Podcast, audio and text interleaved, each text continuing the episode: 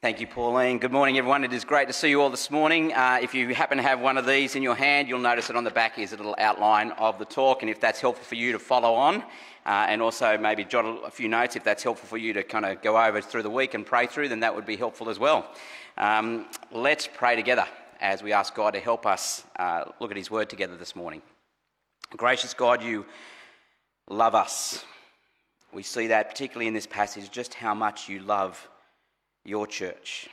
And so, Father, we pray that as you have given us your word to grow and nurture and shape your church, we pray that we would hear you speak to us this morning. Give us ears to hear what the Spirit says. In Jesus' name. Amen. Well, it's probably fair to say that almost any parent with young children, or any children really, uh, thinks that their children are precious.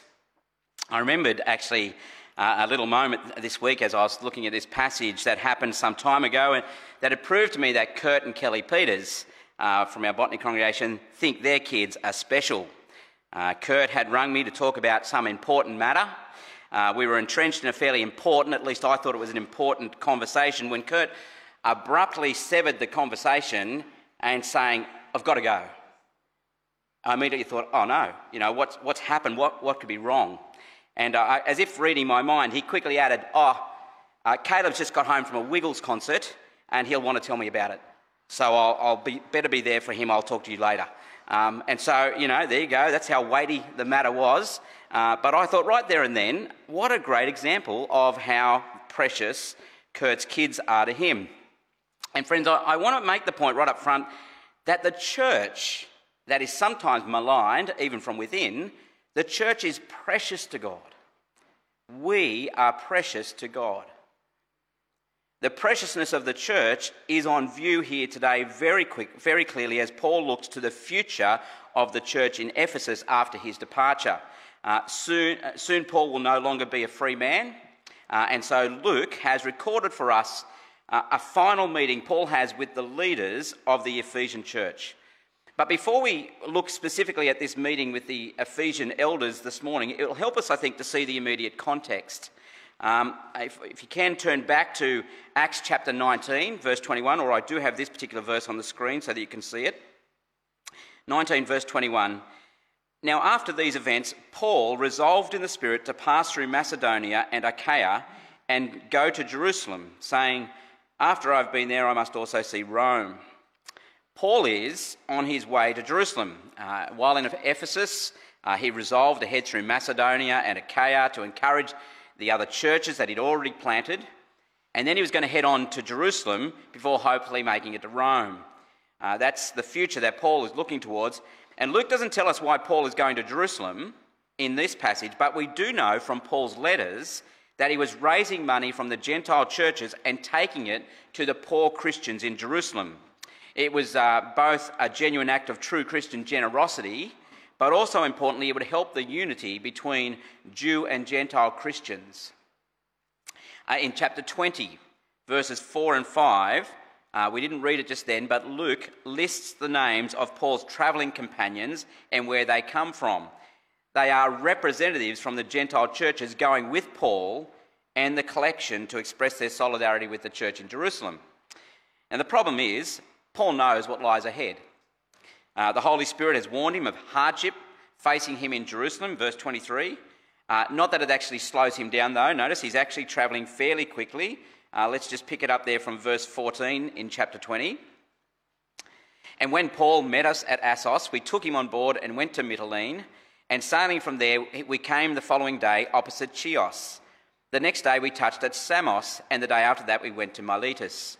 For Paul had decided to sail past Ephesus so that he might not have to spend time in Asia, for he was hastening to be at Jerusalem, if possible, on the day of Pentecost. Paul had set his face for Jerusalem. He was on the freeway to his destination, and he wasn't taking any details into little country towns on the way. But Paul's not the only one who knows what lies ahead in Jerusalem. On his way, they stop in Tyre. And, and if you skip forward again, sorry, we're skipping around a bit, but uh, over to chapter 21, verse 4. See, 21, verse 4 says, And having sought out the disciples in Tyre, we stayed there for seven days, and through the Spirit they were telling Paul not to go to Jerusalem. Now, that same warning is given even uh, more graphically when Paul arrives in Caesarea, uh, which is on the doorstep of Jerusalem, down in verse 10 of chapter 21. Look what it says. While we were staying for many days, a prophet named Agabus came down from Judea. And coming to us, he took Paul's belt and bound his own feet and hands and said, Thus says the Holy Spirit, this is how the Jews at Jerusalem will bind the man who owns this belt and deliver him into the hands of the Gentiles. When we heard this, we and the people there urged him not to go up to Jerusalem. Then Paul answered, What are you doing, weeping and breaking my heart? For I am ready not only to be imprisoned, but even to die in Jerusalem for the name of the Lord Jesus. And since he would not be persuaded, we ceased and said, Let the will of the Lord be done. Now, this is a bit of an intriguing situation here. The Christians are convinced Paul shouldn't go to Jerusalem. Uh, Paul has taken prophetic advice before to avoid dangerous situations. The Spirit has already warned him that it's so, he knows it's going to be the case. And so, why doesn't he listen this time? Well, there's not a contradiction with the Spirit here. They all know and they all knew that there would be suffering. Their love for Paul wants him to stay and not suffer. In fact, some think it's wrong for Christians to suffer, but we're, not, we're, wrong, we're actually wrong to think that way. Paul makes it quite clear that God's will is more important than facing hardship or persecution. Some things in life are even more important than avoiding death. Now, in verse 14, they realise they need to let the Lord's will be done. Uh, and Paul goes to Jerusalem knowing he will suffer. No doubt he remembered the words of Jesus himself to deny yourself, take up your cross, and follow me. See, Paul is actually very Jesus like in this. Remember Jesus who set his face to go to Jerusalem even though he knew that he would be crucified there for us? And so here's the context in which we get this record of Paul's meeting with the Ephesian elders. He's heading to Jerusalem, expecting to face hardship and not expecting to see them again. Now, we've, we've already seen that Paul sails past Ephesus in order to not be held up, and instead he sends a message to get the leaders of the church in Ephesus uh, to come to him in Miletus, where he gathers them together. Uh, now, this is actually a very important section of the book of Acts. It's one of those passages where we really need to sit up and take notice of what Paul is saying here. It's the only time that Paul addresses Christians directly in the book of Acts. Uh, he knows this will be the last time he sees them, and so it naturally adds weight to what he chooses to say. And essentially, he does two things. First, he gives a summary of the message he has preached to them and how he's lived amongst them. That is, the, the message, what is the essence of Christianity, he gives that message. And secondly, he talks about the future, about how the church is going to go on after his departure and how they're to operate. In other words, it's a message that is especially relevant to us still today, and especially to the leaders of church life today. Well, Paul begins by reviewing the past. Let's just pick it up there in verse 18 of chapter 20. And when they came to him, he said to them, You yourselves know how I lived among you the whole time from the first day that I set foot in Asia serving the Lord with all humility and with tears and with trials that happened to me through the plots of the Jews. How I did not shrink from declaring to you anything that was profitable and teaching you in public and from house to house, testifying both to Jews and to Greeks of repentance toward God and of faith in our Lord Jesus Christ. Uh, at my graduation from Bible college, uh, the preacher giving the address at the time spoke from the scriptures about the role of those who had been prepared and given themselves for service in church life. Uh, we students at the time, we were sitting at the back of the platform behind where he was speaking, uh, and he noted, our, he noted our increased knowledge, having studied for three or four years. But at a critical point in what he was saying, he actually turned directly around to look us in the eye, and he said with great seriousness, don't impress us with what you know, impress us with how you live what you know. Uh, my own father has never let me forget uh, what he said to us that night, uh, and the Apostle Paul would agree. Paul was regularly attacked and criticised. False accusations were made. His actions and his motivations were questioned and condemned. That has often been the case for Christian leaders throughout history, and it continues today. And very sadly, sometimes that criticism is accurate, though often it's not. In Paul's case, it's not. And so he appeals to the, the Ephesian elders. See what he says? You yourselves know how I lived among you. Or later on in verse 34, he says it again You yourselves know. It seems Paul has to defend himself yet again from some of these accusations and criticisms. And so he says, Have a think about my manner of life when I was with you for those three years. What does it tell you? Later in New Testament, uh, James talks about watching your life's conversation.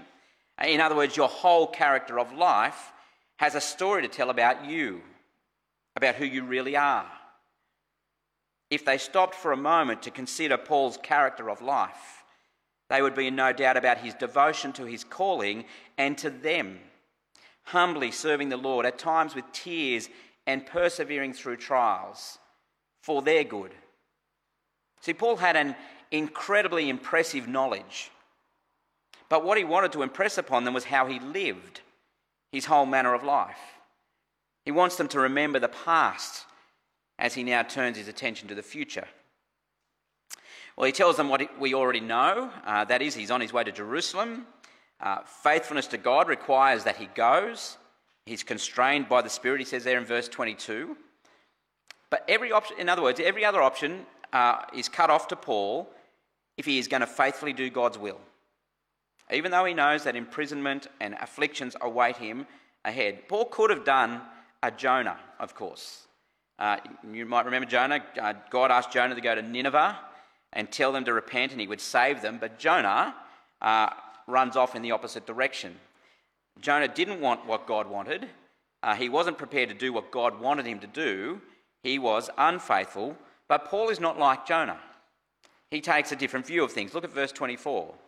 But I do not account my life of any value, nor as precious to myself, if only I may finish my course in the ministry that I received from the Lord Jesus to testify to the gospel of the grace of God.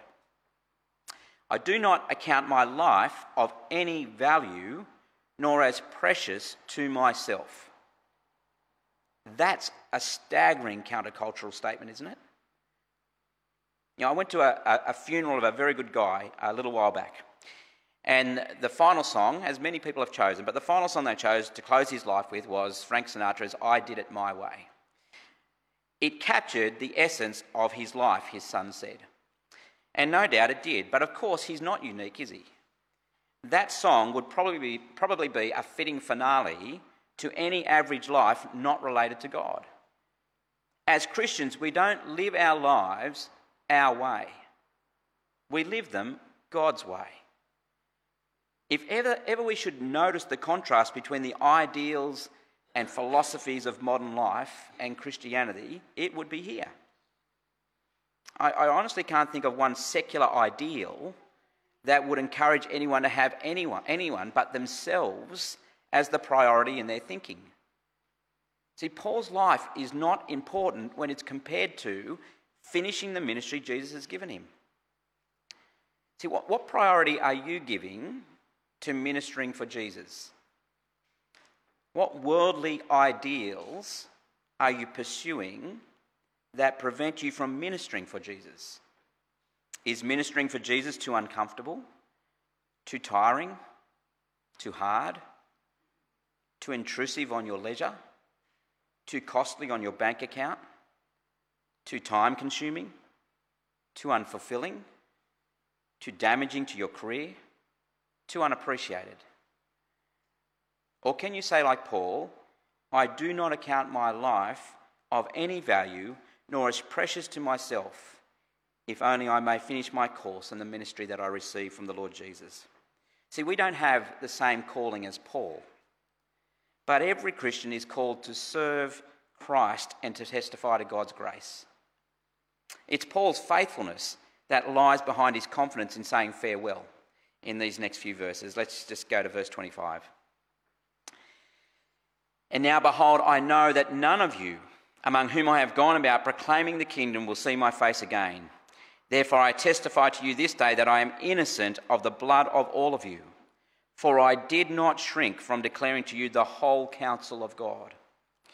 See, such is the future that Paul never expects to, that they'll see each other again. And so he wants them to know that he's done what he claims is so important to him that is, he's fulfilled the ministry that God had given him.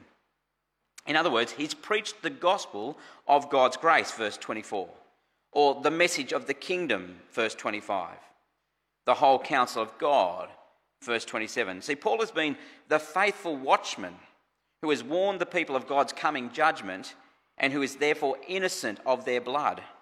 Now, we kind of see it, don't we, even in nature. Uh, as the herd grazes, one male stands alert, head raised, sniffing the air. The watch beast stands aloof from the crowd, and the welfare of the herd depends on how vigilant he is.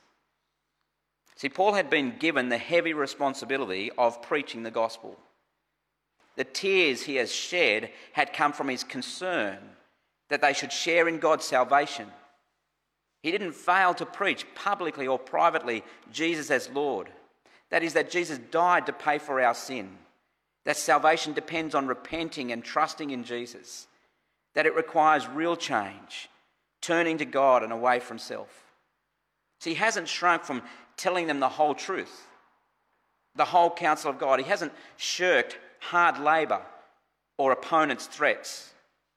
He's considered his life worth nothing for the sake of the Ephesians becoming true followers of Jesus Christ. See, if they reject Christ now, it's not because Paul has failed to fill the ministry that God had given him.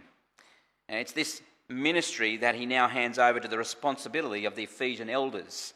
Uh, just pick it up there in verse 28. He says to them, Pay careful attention to yourselves and to all the flock in which the Holy Spirit has made you overseers, to care for the church of God, which he obtained with his own blood. I know that after my departure, fierce wolves will come in among you, not sparing the flock. And from among your own selves will arise men speaking twisted things to draw away the disciples after them. Therefore, be alert, remembering that for three years I did not cease, night or day, to admonish everyone with tears. And now I commend you to God and to the word of his grace, which is able to build you up and to give you the inheritance among all those who are sanctified. I coveted no one's silver or gold or apparel. You yourselves know that these hands ministered to my necessities and to those who were with me. In all things I have shown you that by working hard in this way, we must help the weak and remember the words of the Lord Jesus, how he himself said, It is more blessed to give than to receive. Now, Paul has taken some time to remind them of his ministry among them. Uh, now he wants to talk about uh, talk to them about how to lead the church into the future, a future without their founding pastor.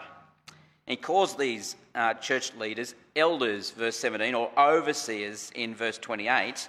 Uh, they're the same thing. Their role is to shepherd or pastor the flock, that is, pastor believers. Uh, these are the leaders of church life and it's important to see that leadership of the church happens at the local level. But notice that the first responsibility of leaders is to pay careful attention to themselves. You know, there's a serious warning here to leaders. Keep watch over your own life first. Guard your heart from spiritual danger. Shepherd yourself well. I mean, leaders can fail. Many have. The results of failed leadership can be very damaging for the church. If you don't have responsibility for shepherding the church, you can still be a great help by encouraging and asking your leaders how they're watching their own Christian lives. In fact, I hope you pray regularly for your leaders because they need you to do that for them, even as they serve you.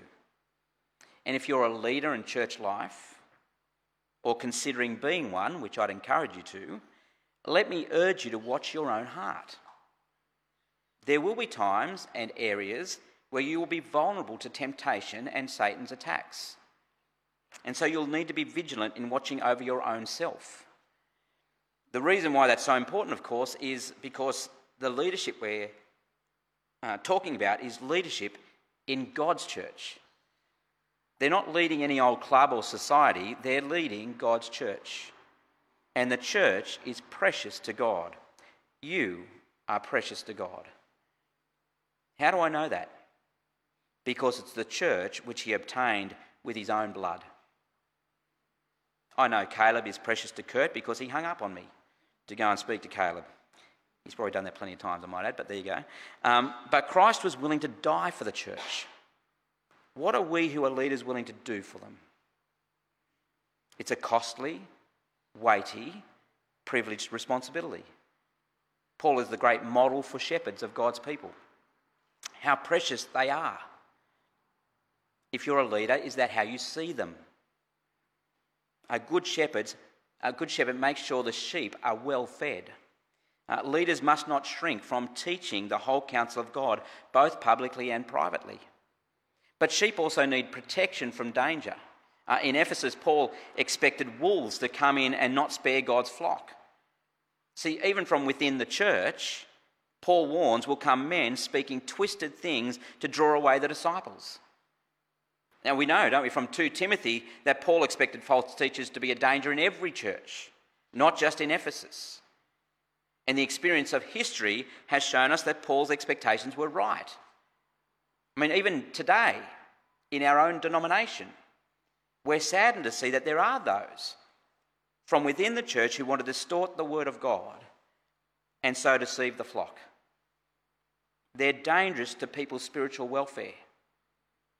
You know, I know a church torn apart by exactly this kind of thing. They speak twisted things. In other words, they distort things. They speak using the Bible, perhaps, but they don't sit under its authority. They do use the Bible, they don't teach what it actually says. They teach twisted things. Avoid such people, Paul says. Actually, perhaps it's better to expose them. See, just because they sound convincing doesn't mean they can be trusted. Be in no doubt about the damage that false teachers can cause. And be alert, Paul says in verse 31. See, leaders need to feed the sheep well with the truth, but they also need to protect them from danger. It's why we need to keep getting people to open their Bibles, as Jasper's just explained to us, here at church and look at what it says, so that what I say is indeed what is actually in the scriptures themselves. See, keep, if you're in a growth group, keep pointing your growth groups back to the Word of God. Don't let people say things that can't be substantiated in the text. See, we need to thank God and pray for good shepherds, especially in our local churches. But can I say, also like our Archbishop or our uh, leaders at Moore College and others like them who seek to protect us from men who speak twisted things. They often suffer for their stand, but they are faithfully protecting God's church that Jesus died for. Well, Luke, uh, who was with them, recalls the scene of their parting. Uh, there are many tears and embracing and prayer, and it's always difficult, isn't it, to see people we love who have ministered to us, who we have ministered with, have to go. Uh, but sending people out, as hard as, it, hard, hard as it is, is often necessary for the church to continue to grow and be ministered to. And so, friends, I hope you recognise the weighty concerns of the book of Acts here. The apostles were dealing with eternal issues, people's destinies were being determined. What was preached was of vital importance. The image of the church as the people purchased to belong to God through the shedding of Christ's blood is a striking image. Christians are precious to God. You know, one minister I know here in Sydney used to regularly visit uh, one of the hospitals and he could never get a park. And so he took to parking right at the front where it said reserved for doctors only. Apologise to the doctors in the building, but did that. And he said he was always ready for anyone who challenged him for, for leaving his car there. His answer was, I am a doctor. I'm a doctor to the soul, and I am about the business of eternity. Is it that the shepherds of God's church, both paid and lay, have lost that idea that they are ministers of eternal things. You know, we have accountants and lawyers and plumbers, and they all look after important earthly matters. But we also need shepherds, pastors, who watch over our souls and keep us accountable to God. See, when they preach the gospel, which includes the whole counsel of God, whether publicly or privately, they are talking to people about the weightiest matters of their lives, about the health of their souls. Have we lost that sense of accountability to God that we pick up from Paul when he says, I am innocent of the blood of you all? For I did not shrink from declaring to you the whole counsel of God. See, there's no triviality in Acts, is there? We're involved in important business, weighty matters that have eternal consequences. Well, friends, we're going to be praying now, and I'm not sure who's leading us in prayer, but it's Martin, so I'll leave it to Martin to lead us in prayer. Thanks.